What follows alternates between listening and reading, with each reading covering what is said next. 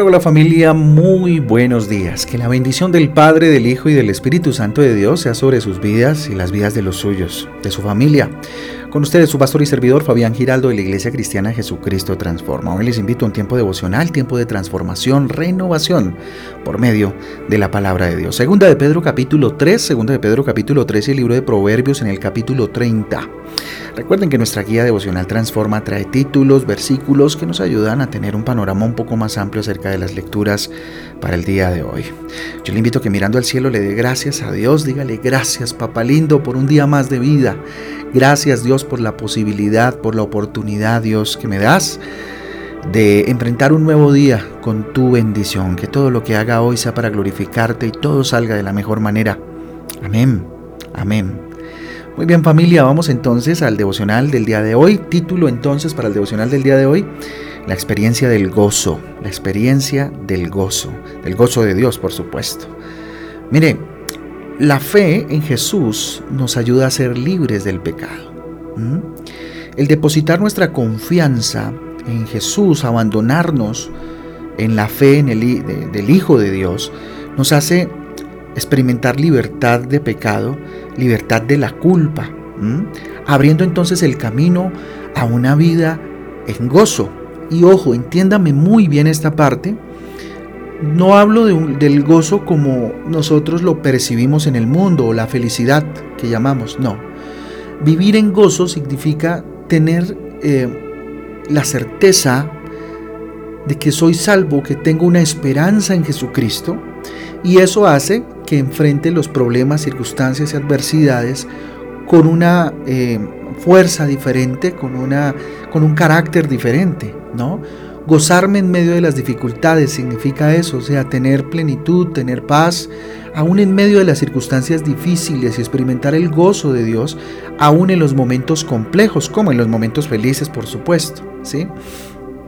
Entonces no se refiere a a la felicidad que el, que, el, que el mundo nos ha vendido, que es momentánea, sino algo que cuando decidimos que Jesús gobierne nuestras vidas se convierte en algo permanente o debe convertirse en algo permanente en nuestra vida, fruto de una relación con Jesús y de un crecimiento espiritual con Él. Fíjense que este gozo no está relacionado con lo que tenemos, ojo, no, está relacionado con nuestras posesiones ni con lo que nos sucede, inclusive. Por eso les digo, estemos bien o estemos no tan bien enfrentando circunstancias y situaciones, ese gozo es permanente, es esa cosquillita, si me, permiten hacer esta explicación de esta manera, es como esa cosquillita en el estómago de saber que eh, alguien me está amando, alguien me está acompañando aún en medio de esta circunstancia y está ahí, ¿sí? Y es Jesús. Entonces, eh, no lo determina lo que tenemos ni lo que sucede, sino eh, cómo o, con cómo elegimos reaccionar frente a las circunstancias de la vida. Eso sí, eh, evidencia el gozo dentro de mi corazón. ¿Cómo usted reacciona frente a las cosas que no le salen como usted quiere? a las circunstancias de la vida que a veces vienen con tanta fuerza y golpean fuerte en nuestro corazón. Entonces, miren, para encontrar la verdadera, el verdadero gozo, es importante que tengamos una actitud de gratitud y una actitud de generosidad. Ya sé que muchas veces he hablado de esto en este devocional, pero es muy importante familia, ser gratos con Dios, ser generosos con, eh, mi prójimo, ¿verdad? Entonces vamos a ver tres punticos, tres eh, verdades bíblicas que nos permiten vislumbrar lo que significa la experiencia del gozo, el experimentar el gozo, ¿sí? ¿Qué actitudes deben haber en mi corazón que evidencien el gozo de Jesús en mí o alcanzar ese gozo? ¿sí? La primera de ellas es eh, el verdadero gozo viene de Dios. Viene de Él, no viene de ningún otro lado. Eso hay que entenderlo, hay que interiorizarlo en nuestro corazón. De ningún otro lugar vamos a recibir gozo o felicidad, si me, si, me permiten esta palabra, que pues no, no abarca en significado lo que, lo que es la palabra gozo, ¿sí? plenitud, ¿sí? eso viene de Dios.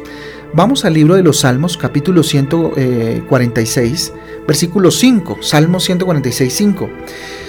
Dice, dichoso aquel cuya ayuda es el Dios de Jacob, cuya esperanza está en el Señor su Dios. Repito, dichoso aquel cuya ayuda es el Dios de Jacob, cuya esperanza está en el Señor su Dios. ¿sí? Dichoso aquel. ¿sí? En la misma palabra lo dice, aquel que experimenta el gozo que viene de Dios. Entonces, aquí nos debe llevar a pensar algo, ¿no? Y es que mi gozo no depende de cuánto gano, de cuánto tengo, de eh, lo que soy, de lo que poseo, de los títulos, no. Mi gozo, mi plenitud, mi paz vienen de Dios. Absolutamente dichoso aquel que entiende eso, que tiene la humildad suficiente para decir yo, si algo tengo, es el gozo de la salvación que fue gratis, que no lo merecía, Dios me lo dio por gracia, y me lo dio Él y viene de Él, no de las personas, no de lo que tengo, ni de lo que poseo. ¿sí? Segundo punto importante y es la gratitud.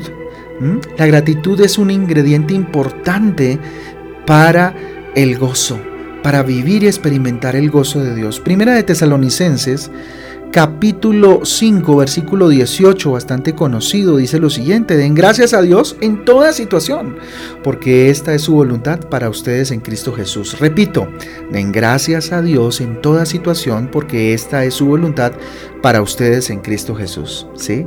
La gratitud es fundamental para experimentar gozo, porque si yo soy agradecido con lo poco o mucho que pueda tener, pues por supuesto voy a experimentar tranquilidad, paz y gozo, porque tengo, porque Dios me dio, porque entiendo que viene de Él y porque mi, triste, eh, mi felicidad, mi gozo más bien, mm, se mantiene por Él y no por lo que tengo. Entonces solamente puede haber gratitud en mi corazón y fruto de eso, pues por supuesto es el ingrediente más importante, eh, la gratitud que después se vuelve en una evidencia de un corazón lleno de gozo. ¿sí?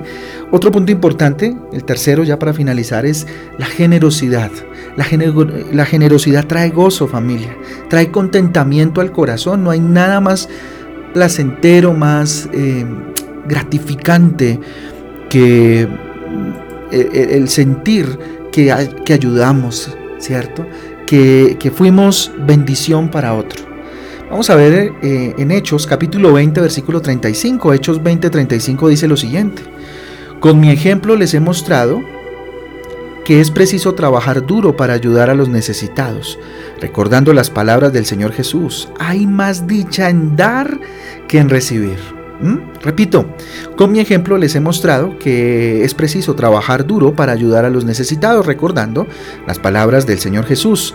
Hay más dicha en dar que en recibir. Hay más dicha en dar que en recibir. Tremendo, ¿verdad?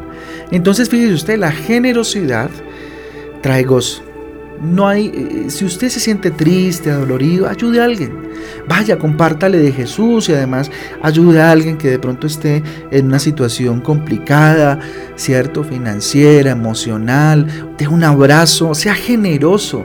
Y el día que, que, usted sienta esa como tristeza, como ese decaimiento y usted se vuelve generoso en amor, generoso en lo que tiene, generoso si usted tiene un poquito de almuerzo, pues dele un poquito, eh, un poco de su almuerzo a otro, qué sé yo, o sea, y va a ver cómo esa generosidad y el rostro de la persona la cual usted está, con la cual está siendo usted generoso, pues eh, le va a cambiar el día, le va a cambiar la actitud, porque la generosidad trae contentamiento, trae contentamiento. Entonces busca poner en práctica estos puntos de la invitación en esta mañana.